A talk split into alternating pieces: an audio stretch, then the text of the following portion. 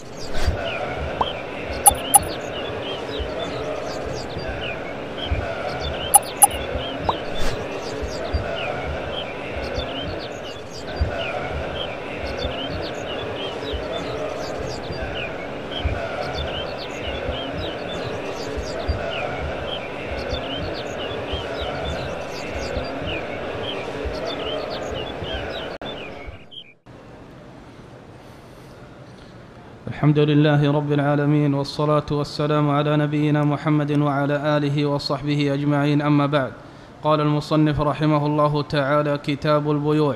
بسم الله الرحمن الرحيم. الحمد لله رب العالمين وأشهد أن لا إله إلا الله وحده لا شريك له وأشهد أن محمدا عبد الله ورسوله صلى الله عليه وعلى آله وأصحابه وسلم تسليما كثيرا إلى يوم الدين. ثم أما بعد فإن المصنف رحمه الله تعالى كغيره من العلماء حينما أنهوا الحديث عن العبادات بدأوا بالحديث عن المعاملات لأن العبادات معاقدة بين العبد وبين ربه.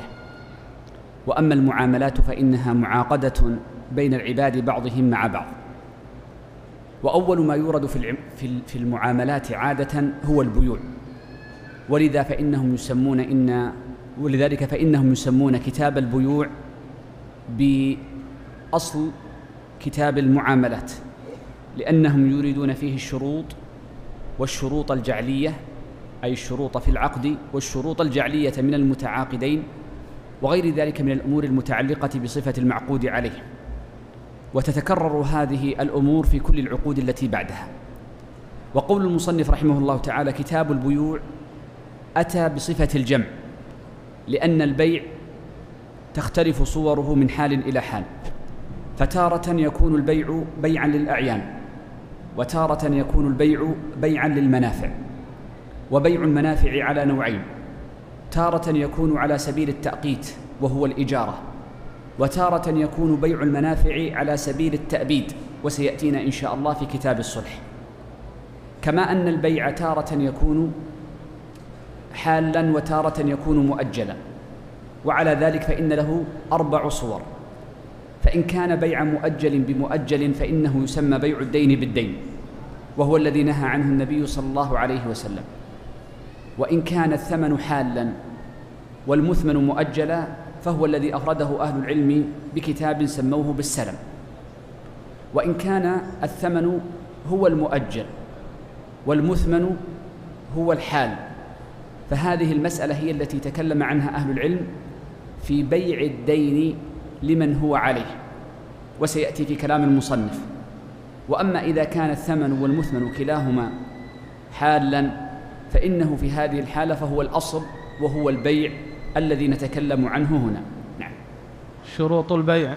الأصل فيه الحل قال تعالى وأحل الله البيع وحرم الربا. يقول الشيخ الأصل فيه أي الأصل في البيع وسائر المعاقدات. الحل. لأن الله عز وجل قال وأحل الله البيع وحرم الربا.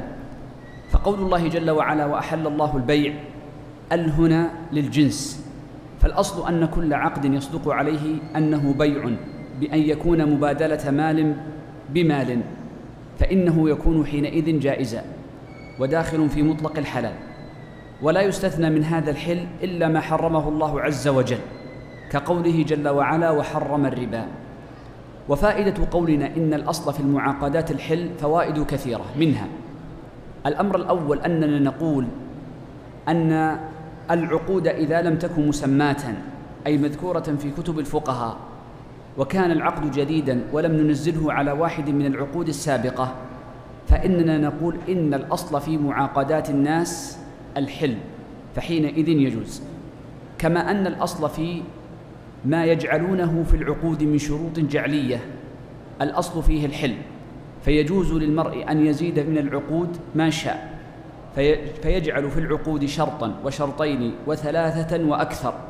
فكل هذه الشروط الجعلية تجوز في العقود إلا أن تكون تلك الشروط إما مخالفة لمقتضى العقد أو مخالفة لحقيقته. فإن خالفت مقتضى العقد وحده فإنها تبطل ويبقى العقد صحيحا. وإن خالفت الشروط الجعلية حقيقة العقد فإنها تبطل العقد وتبطل معه على سبيل التبع. كما لو اشترط في العقد منفعة تزيد على القرض فحينئذ تنقله إلى الربا. ولربما جاء مناسبة للحديث عن الشروط وما يتعلق بها. نعم. فجميع الأعيان من عقار وحيوان وأثاث وغيرها يجوز إيقاع العقود عليها إذا تمت شروط البيع. مما يترتب على كون أن الأصل في العقود البيع هو أن الأصل في المعقود عليه الجواز. فالأصل أنه يجوز بيع كل شيء إلا أن يكون مستثنى بالشرع وسأشير بعد قليل للأشياء المستثناة بالشرع. ولذا قال الشيخ فجميع الأعيان من عقار وحيوان وأثاث وغيرها يجوز إيقاع العقود عليها سواء كانت بيعا للأعيان أو لمنفعتها وهو الإجارة ونحو ذلك. قال إذا تمت شروط البيع التي سيريدها بعد قليل. وهذا مسلم. فإن الأعيان إذا كانت فيها منفعة مباحة فإنها جائزة. والعلماء رحمهم الله تعالى إنما استثنوا من الأعيان أمورا فإنه لا يجوز المعاقدة عليها. من هذه الأمور التي استثنوها قالوا كل ما نهى الشارع عن بيعه فإن الشارع نهى عن بيع بعض الأعيان. إما لنجاستها فإن النجس لا يجوز بيعه وكل ما حرم أكله فإنه لا يجوز بيعه كذلك لأن النبي صلى الله عليه وسلم لعن اليهود حينما حرم عليهم شحم الخنزير فجملوه ثم باعوه فدل على أن البيع لمحرم العين سواء كان لنجاسته أو لأجل حرمة تناوله وعبرت بأو لما لأن المشهور عند فقهائنا أن كل نجس يحرم تناوله والعكس. وعند بعض أهل العلم أنه لا تلازم بين النجاسة وبين حرمة البيع فقد يجوز بيع النجس كالسرجين المتنجس وقد يكون الأمر محرم الأكل وإن لم يكن نجسا كالسم. على العموم ولذا فإننا نقول إن القاعدة أن الأصل إلا ما حرم الشارع تناوله لأكل أو لنجاسة. هذا الأمر الأول. الأمر الثاني قال العلماء إن الأعيان إذا لم تكن فيها منفعة مباحة فإنها تكون محرمة. إذا كانت العين مباحة في عينها في ذاتها لكن لا يوجد فيها منفعة يمكن أن ينتفع بها مالكها به فحينئذ لا يجوز بيعها ولا شراؤها. والسبب في ذلك أن الإنسان مستخلف في المال فلا يجوز أن يبذل ماله فيما لا منفعة فيه. وضربوا لذلك أمثلة فقالوا إن الحشرات إذا لم يكن لها منفعة فلا يجوز بيعها ولا شراؤها فإن كانت لها منفعة كدودة القز أو الحشرات التي يستخدمها بعض الناس للتجارب كطلبة الكليات الطبية وغيرها فحينئذ نقول حيث وجدت فيه منفعة جاز بيعه هذا الأمر الثاني وسأعود بعد قليل لهذه الأمور مرة أخرى. الأمر الثالث أن العلماء يقولون إن الكلب لا يجوز بيعه وإن كانت فيه منفعة مباحة. لأن النبي صلى الله عليه وسلم ثبتت عنه ثلاثة أحاديث في النهي عن بيع الكلب وكلها في الصحيح. وعلى المشهور حتى وإن كان من الكلب المستثنى ككلب الصيد والحرث. واختار ابن قاضي الجبل أنه إن كانت فيه منفعة مباحة ككلب الحرث والصيد فإنه يجوز بيعه وشراؤه المذهب يحرم بيع الكلب وإن كانت فيه منفعة مباحة لكن يجوز شراؤه إن كانت فيه منفعة مباحة لأنهم يفرقون بين البيع والشراء. من الأمور التي ذكرها أهل العلم المصحف فإنه ذكر كثير من أهل العلم أنه لا يجوز بيع المصحف لما حكاه أحمد من إجماع فإن أحمد قال لا أعلم في بيع المصحف رخصة ولشرف هذا المصحف فإنه لا يجوز بيعه وإنما تؤخذ الأجرة على كلفته ككلفة نقله وكلفة طباعته وكلفة رقه والحبر الذي فيه وكتابته. وأما التربح ببيع المصحف فلا يجوز. وهذا هو منصوص أحمد وعليه بعض المحققين من المتأخرين. آه، طبعا هذه الأمور التي أوردتها قبل قليل بعض أهل العلم بين متوسع وبين مضيق. والذي يمشي عليه المصنف رحمه الله تعالى أن كل ما كانت فيه منفعة فإنه يجوز بيعه ما لم ينهى عن عينه. فظاهر تقعيده وهي الرواية الثانية أن الكلب إن كانت فيه منفعة جاز بيعه. النجاسات إن كانت فيها منفعة جاز بيعها. الحشرات مطلقا إن كانت فيها منفعة جاز بيعها وهكذا. فكل ما يكون فيه منفعة ولو لبعض الناس فإنه يجوز بيعه بشرط أن تكون منفعة مباحة. فمن أعظم الشروط قال الشرط من أعظم الشروط أي من أعظم شروط البيع لأن شروط البيع متعددة وقد أورد المصنف بعضها. الشرط الأول الرضا لقوله تعالى إلا أن تكون تجارة عن تراض منكم. نعم هذا الشرط هو أهم شروط البيع. بل قد قال, بل قد قال بعض أهل العلم كالشافعي وغيره إن جميع الشروط ترجع إليه وذلك أن العلم بالمعقود عليه مرده إلى الرضا فإنه لا يتحقق الرضا بالمعقود عليه إلا أن يكون معلوما. لذلك فرعوا قاعدة قد نشير لها في محله أن أن الرضا لا يتحقق إلا بعد العلم. فلا يكون رضا سابقا للعلم. ومثله تقول في باقي الشروط. ولذا فإنك إن قلت إن هذا الشرط ترجع له جميع شروط البيع فإنك لست مجاوزا الصواب. وهذا ما أشار له المصنف حينما قال فمن أعظم الشروط الرضا. فأعظم شرط هو الرضا. الرضا ما هو؟ قالوا الرضا ثلاثة أنواع. رضا بالعقد ورضا بنتيجته. ورضا بمآل العقد. هذه ثلاثة أنواع من الرضا. الأول والثاني معتبران وهما شرط في صحة العقد. والثالث ليس بلازم. نبدأ بها واحدا واحدا. الأول قلنا إنه الرضا بالعقد أي بالتلفظ بالعقد. ويقابل ذلك أن كل من تلفظ بالعقد مخطئا أو مكرها أو مجبرا على التلفظ أو حال فقده عقله كنائم ونحوه فإنه لا ينعقد العقد لأنه لم يقصده. فإذا لم يقصده فإنه ليس براض به. إذا الأمر الأول قصد العقد أي قصد التلفظ به. وكل العقود بلا استثناء. كلها بلا استثناء. لا تنعقد ما لم يقصد لفظها أو ما لم تقصد يقصد التعاقد بها. هذا الأمر الأول. النوع الثاني الرضا بنتيجة العقد بالنتيجة. والمراد بالنتيجة أي ثمرة العقد.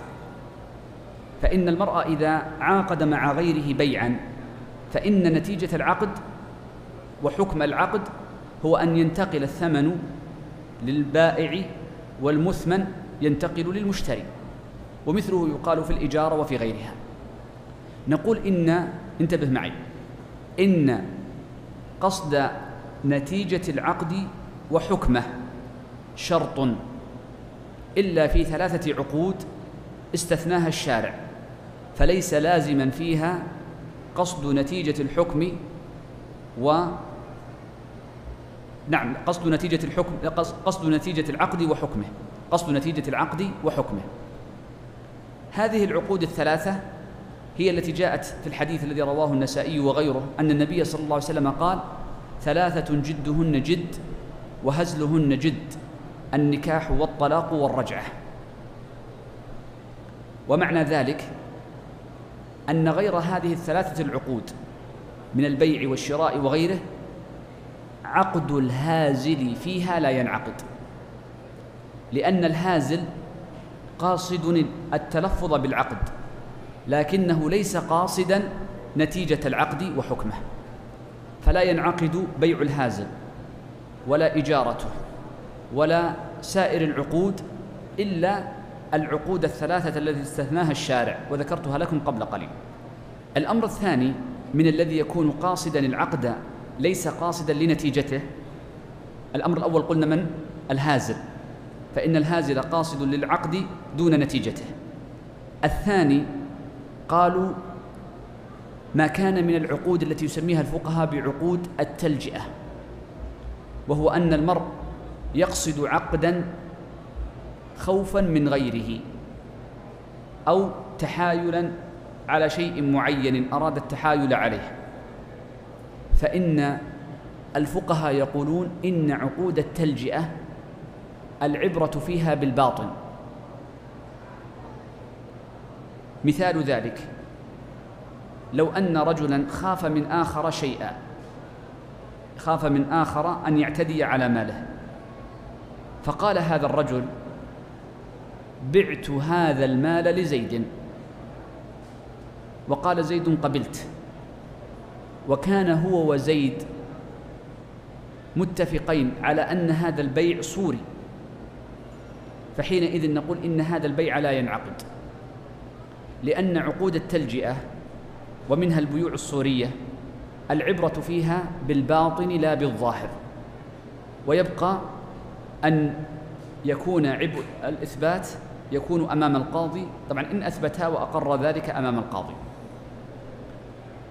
لماذا؟ لأن عقود التلجئة قصد فيها اللفظ ولم يقصد فيها الحكم والنتيجة. النوع الثالث من الرضا وهو الرضا بكمال العقد أن يكون راضيا بكمال العقد. فنقول إن هذا ليس بلازم. وبناء عليه فإن بيع المضطر صحيح. بعض الناس يكون له شيء له قيمة عنده كالكتاب. وفي حال سعته وقدرته على المال يقول لو أعطيتني مليون ما بعتك هذا الكتاب. لكن في يوم من الأيام اضطر لبيعه. كان محتاجا لمال لسداد دين أو محتاجا لعلاج ونحو ذلك. فيبيع هذا الكتاب الذي لو عرض له به مليون ما باعه فيبيعه بعشرين ريال. هنا هو قاصد اللفظ وهو البيع وقاصد الحكم والنتيجة وهو انتقال الثمن والمثل للمتعاقدين لكنه لم يرضى بكمال العقد لم يرضى بالبيع له رغبة بثمن أعلى أو هذه العين يحبها ولا يود بيعها وهذا اللي يسمى بيع المضطر ففقد الرضا في بيع الاضطرار لا أثر له إنما الأثر في فقد الرضا عند التعاقد أو فقد الرضا عند إرادة النتيجة. إذا عرفت ذلك فإن الحديث عن الرضا طويل جدا وقلت لك أن الشافعي وغيره ومنهم الشيخ تقي الدين أيضا من قال هذا الكلام ذكروا أن الرضا ترجع له جميع الشروط وهو ما ألمح له المصنف رحمه الله تعالى حينما قال فمن أعظم الشروط الرضا وهذا الرضا يقول أهل العلم إنه أمر باطن ليس بظاهر لأن محله القلب. فحينئذ يحتاج إلى كاشف له. وكاشفه هو ألفاظ التعاقد. ولذا فإن العقد لا ينعقد إلا بإيجاب وقبول. إما قولي أو حالي كبيوع المعاطاة. فأدخلنا إذن ركن العقد فجعلناه داخلا في شرط الرضا. وهذا يدلنا كما قلت لكم إن الأئمة بينوا أن هذا الشرط يرجع إليه جميع جميع الشروط وكثير من مباحث البيع. نعم. الشرط الثاني. طبعا قبل أن ننتقل للشرط الثاني هذا الشرط اذا اختلاله متى يكون؟ اولا في الإكراه. فكل مكره ليس براض. ثانيا المخطئ. فإن كل مخطئ ليس براض. ثالثا كل من لا تعتبر نيته في المعاقدات. فالمجنون والصبي دون سن التمييز أو المميز في غير ما أذن له لا لا يعتبر رضاه لأن الرضا ناتج عن النية ولا نية له. كذلك ممن لا تعتبر رضاه قالوا النائم والمجنون وغيره مما يكون فاقد العقل. وممن فقد الرضا للنتيجة دون العقد أي التلفظ به الهازل. ومن عقد عقد إلجاء فإن عقديهما لا يكونان صحيحين لأنه فقد فيهما الرضا. الشرط الثاني وأن لا يكون فيه غرر وجهالة لأن النبي صلى الله عليه وسلم نهى عن بيع الغرر رواه مسلم. نعم هذا الشرط أيضا من الشروط المهمة بل هو ثاني أهم شرط من شروط المعاقدات. عقود المعاودات المعاقدات التي تكون فيها معاوضة. يشترط فيها ألا يكون فيها غرر. لما ثبت في صحيح مسلم أن النبي صلى الله عليه وسلم نهى عن بيع الغرر. ونهي النبي صلى الله عليه وسلم عن البيع يدلنا على أن الغرر إنما يشترط في المعاوضات دون التبرعات لأنه عبر بالبيع ولم يعبر بسائر المعاقدات. وهذا الغرر في حقيقته إنما نهي عنه لأن فيه فقدا للرضا. لأن المغرور ليس براض بالعين. ولا يمكن زوال آه هذا الغرر إلا بالعلم بالمعقود عليه. ولذا يقول العلماء إن من شرط صحة البيع العلم بالثمن والعلم بالمثمن. فإذا علم علم الثمن والمثمن حينئذ زال الغرر. وهذا معنى قول المصنف وألا يكون فيه غرر وجهالة. فحيث وجدت الجهالة أي الجهل بأحد المعقود عليه إما الثمن أو المثمن فإن العقد فيه غرر. وكذلك إذا كان مترددا بين الوجود والعدم قد يكون معلوما المعقود عليه لكن الغرر في الوجود وعدمه. مثل بيع الحصى فقد يكون المعقود عليه نوعين وهو متردد أي النوعين سيكون المعقود عليه فحينئذ نقول إن فيه غرر. وقد يكون الغرر من جهة التسليم فالمعجوز عن تسليمه غير المقدور على إقباضه فإنه فإن بيعه يكون غررا. إذن النهي عن بيع الغرر تارة يكون باعتبار الجهالة وعدم العلم في العين والمقدار أو في الصفة وتارة يكون من جهة التسليم والقدرة عليه وتارة يكون من غير ذلك من الجهات التي أشرت لها قبل قليل. قبل أن ننتقل لما بعده من الأمثلة التي أوردها المصنف أريد أن تعلم مسألة مهمة. أن حديث النبي صلى الله عليه وسلم في نهيه عن الغرر أجمع عليه أهل العلم. فقد أجمع أهل العلم أنه لا يجوز بيع الغرر. فكل بيع فيه غرر فإنه محرم. وفي نفس الوقت أجمعوا على جواز الغرر اليسير. انظر الفرق. أجمعوا على حرمة الغرر أي الكبير وأجمعوا على جواز الغرر اليسير.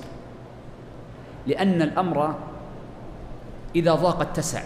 ولو قلنا إن كل بيع غرر محرم لحرم على الناس أشياء كثيرة. لهم حاجة إلى بيعها وشرائها. البيض تشتريه ولا تدري ما في داخله. ففيه نوع غرر نقول معفو عنه لأنه غرر يسير. البطيخ الذي تشتريه لا تدري ما لون الطعام الذي في داخله أهو أحمر أم أصفر أم أبيض؟ فهذا فيه نوع غرر. التفاح كذلك. أشياء كثيرة جدا لا بد أن يكون فيها غرر. ولذا استثني من الغرر بإجماع الغرر اليسير. طيب ما هو الغرر اليسير؟ قالوا إن الغرر اليسير هو ما وجد فيه عدد من الصفات. الأمر الأول أن يكون محتاجا إليه. الأمر الثاني أن يكون تابعا لغيره غير مقصود بالعقد. فيكون تابع لا مقصود لذاته. الأمر الثالث أن يكون قليلا بالنسبة لمجمل المعقود عليه. الأمر الرابع فيما ذكروه أنه لا يكون أنه لا يمكن فصله عن أصله فيشق فصل المجهول أو الغرر عن أصله. إذا وجد واحد من هذه الأمور الأربع فإنه حينئذ يعفى عن الغرر اليسير. وقد ذكر أهل العلم أن كثيرا من الصور التي اختلف هل يجوز بيعها أم لا لأجل الغرر السبب فيها ليس لأجل القاعدة وإنما لأجل التنزيل على القاعدة الذي يسمى بتحقيق المناط. فيختلفون هل هذه الصورة داخلة في الغرر اليسير أم أنها داخلة في الغرر الكثير القليل؟ وهكذا. ولذا فإن المفتين يختلفون هنا في التنزيل على القاعدة لا في القاعدة. وهنا يأتي ملكة المفتي أو العالم في فهم المسألة وفهم القاعدة والتنزيل عليها وهي أركان أركان الفعل الثلاثة. فيدخل فيه بيع الآبق والشارد نعم. قال مما يدخل في الغرر بيع الآبق والشارد أما الآبق فهو القن الآدمي إذا هرب من سيده. وأما الشارد فهو الحيوان سواء كان من الإبل أو الغنم أو أو أو الخيل أو غيرها من الحيوانات. بيع الآبق والشارد غرر من جهة أنه لا يمكن تسليمها. فإن بائعها لا يستطيع تسليم الآبق ولا الشارد فحينئذ لا يصح بيعه. وأن يقول بعتك إحدى السلعتين. من صور الغرر أن يقول بعتك إحدى السلعتين كأن يكون عنده سلعتان رز وسكر فيقول بعتك واحدا من هذين الكيسين بمئة ويتفرقان من المجلس قبل أن يحدد أي السلعتين هي المعقود عليها. فنقول إن البيع بيع غرر فيكون باطلا. وكذا لو باعه سلعة واحدة بثمنين وتفرق من المجلس من قبل أن يحدد أي الثمنين. رجل يريد أن يبيع آخر سيارة. فقال له بعتك هذه السيارة بعشرة آلاف حالة أو خمسة عشر مؤجلة. فنقول إن تفرق من المجلس أي مجلس التعاقد قبل أن يتفق على أحد الثمنين فإن العقد باطل لأنه غرر فلا بد من تحديد واحد من الثمنين. أو بمقدار ما تبلغ الحصاة من الأرض ونحوه. نعم هذا الذي يسمى ببيع الحصاة الذي نهى عنه النبي صلى الله عليه وسلم.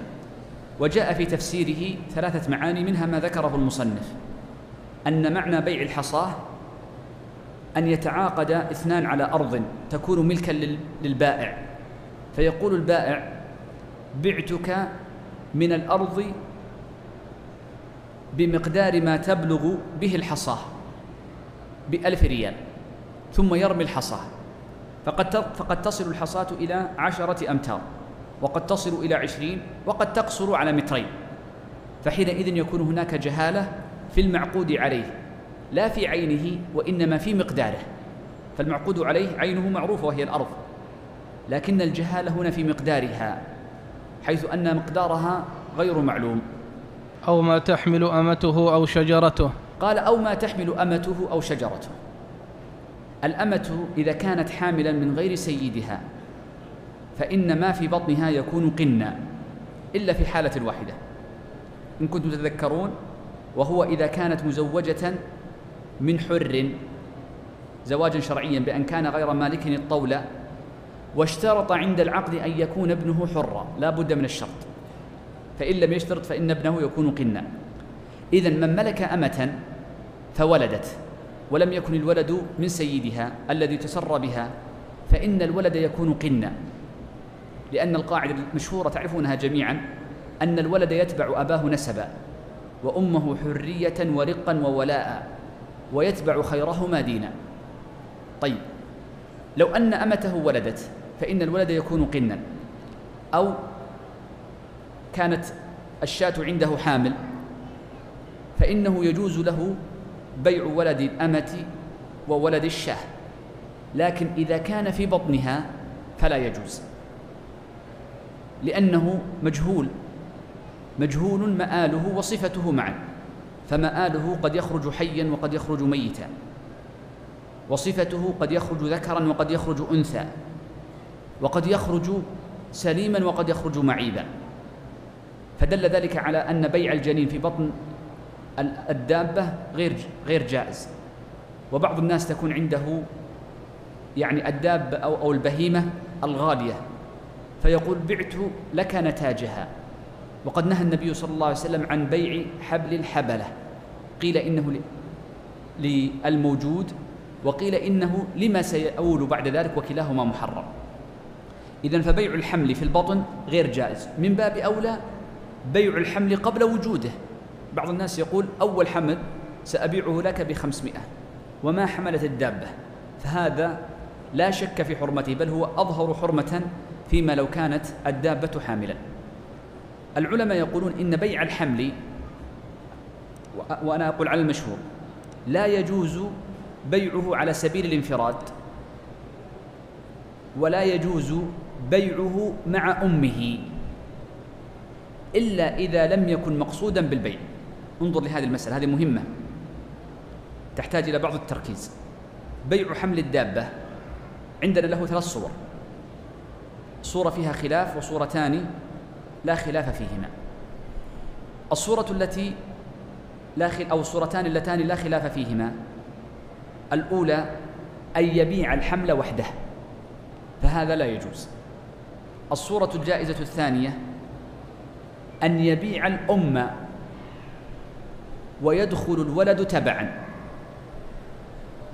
بعض الناس يبيع الشاة وهي حامل وقد تكون أحيانا دافع. دافع يعني قريبة الولادة. نقول ما دام العقد كان على الأم دون الجنين الذي في بطنها فإنه جائز.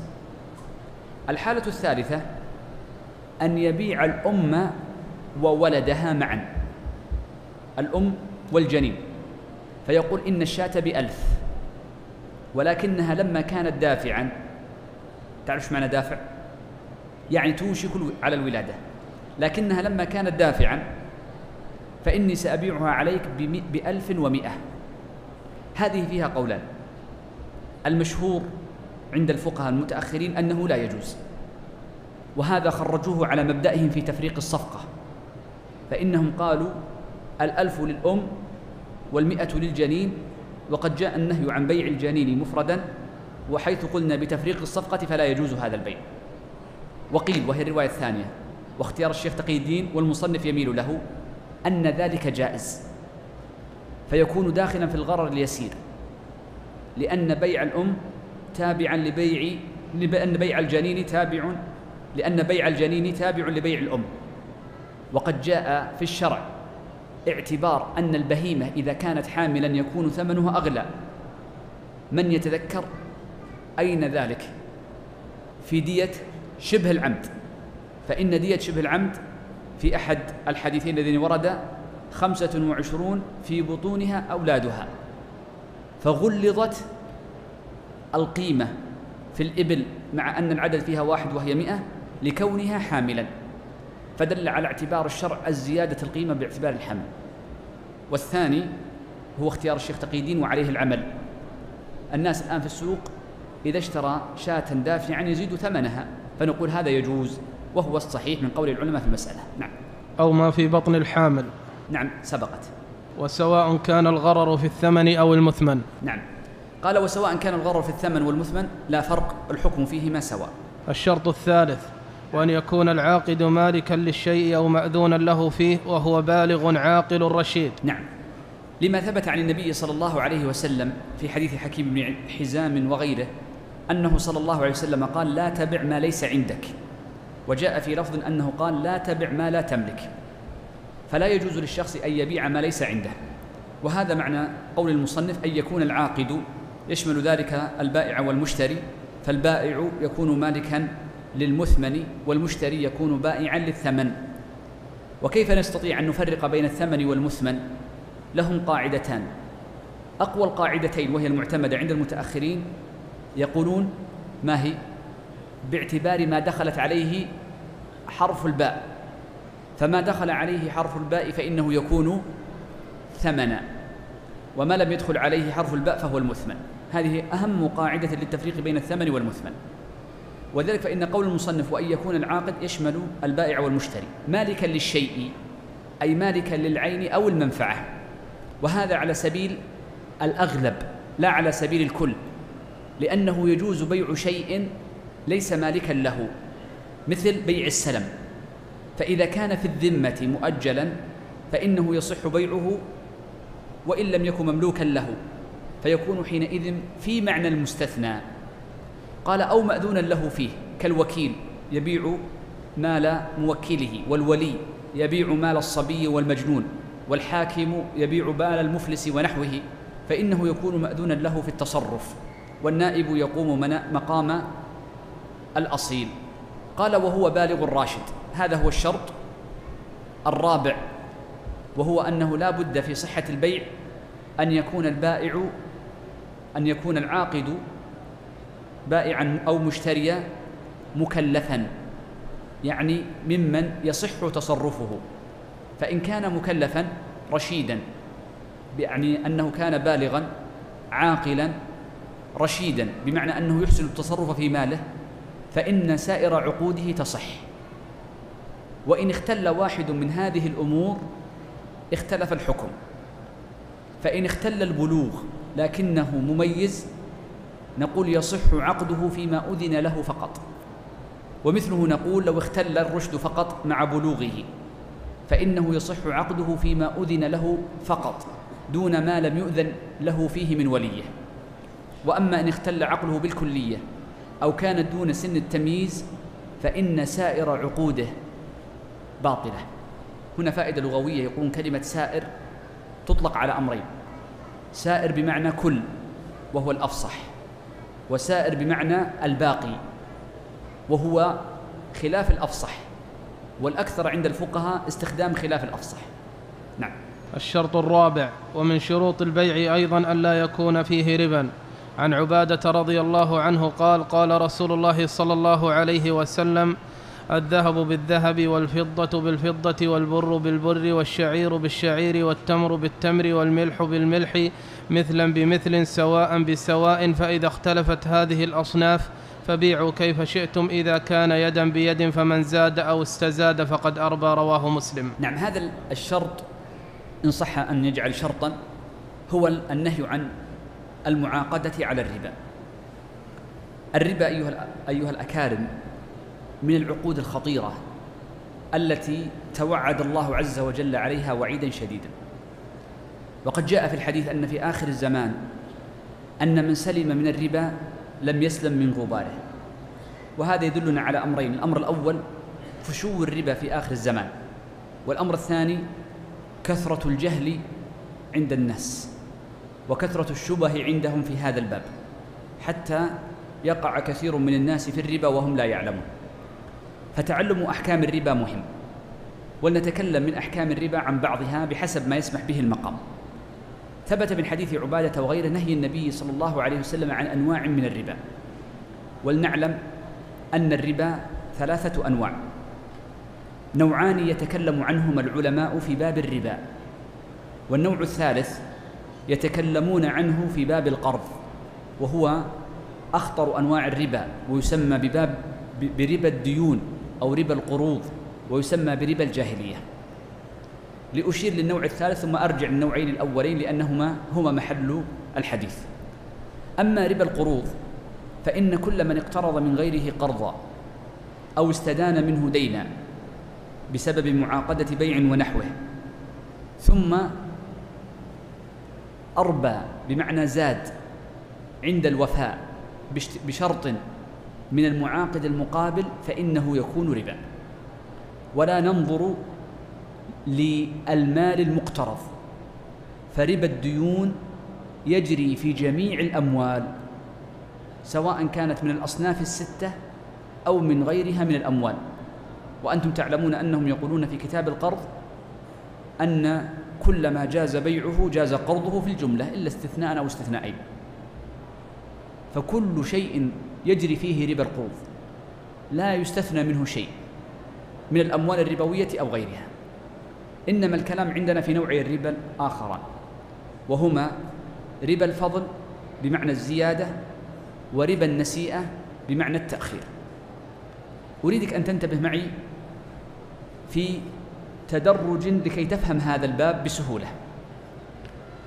أول شيء أريدك أن تعلمه أن نوعي الربا ربا الفضل والنسأ. أما ربا القروض انتهينا منه يدخل في جميع الأموال. أن نوعي الربا ربا الفضل والنسأ إنما يجريان في بعض الأموال دون بعضها. فليست كل الأموال يجري فيها الربا وإنما يجريان فقط في اثنين. في في في في في نوع واحد من الأموال وهي أموال الربا. هذه الأموال التي يجري فيها الربا نسميها الأموال الربوية.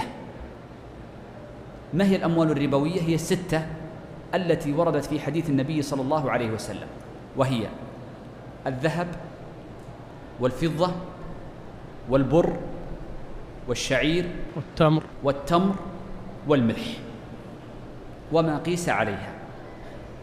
إذا أول درجة لتفهم أبواب الربا أن ربا الفضل والنسى إنما يجري في الأموال الربوية دون باقي الأموال. والأموال الربوية هي الستة الواردة في حديث عبادة وما قيس عليها. طيب. الدرجة الثانية إذا كنت قد فهمت هذه المسألة وهي سهلة انتقل للدرجة الثانية. الدرجة الثانية أننا نقول إن هذه الأموال الربوية بإجماع أهل العلم تنقسم إلى قسمين لكل قسم علة بإجماع أهل العلم. القسم الأول هو الذهب والفضة والقسم الثاني الأموال الأربعة الأخرى من البر والشعير والتمر والملح. هذه الأمور هذه هذان القسمان في قول أكثر أهل العلم أنه يقاس عليهما غيرهما أو يقاس عليها غيرها.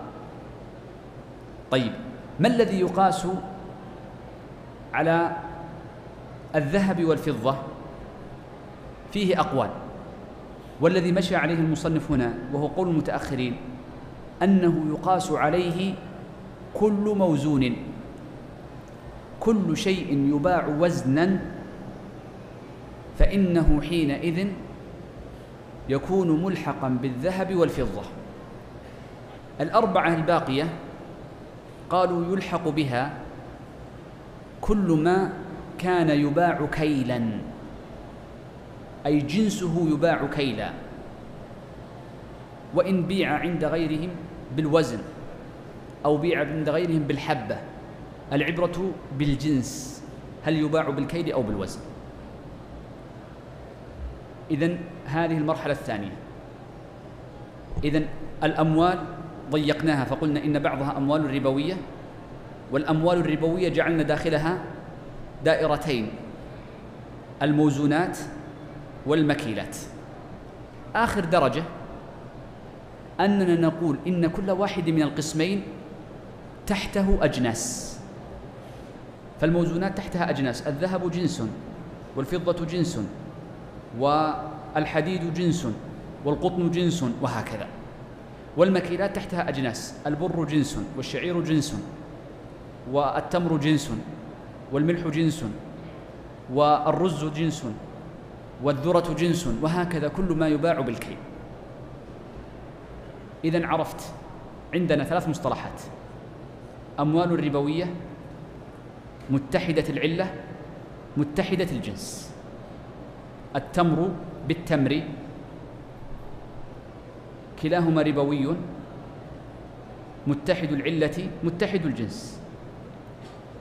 التمر بالبر. مختلف الجنس لكنه متحد العلة وكلاهما ربوي. التمر بالذهب. أموال ربوية لكنها مختلفة العلة.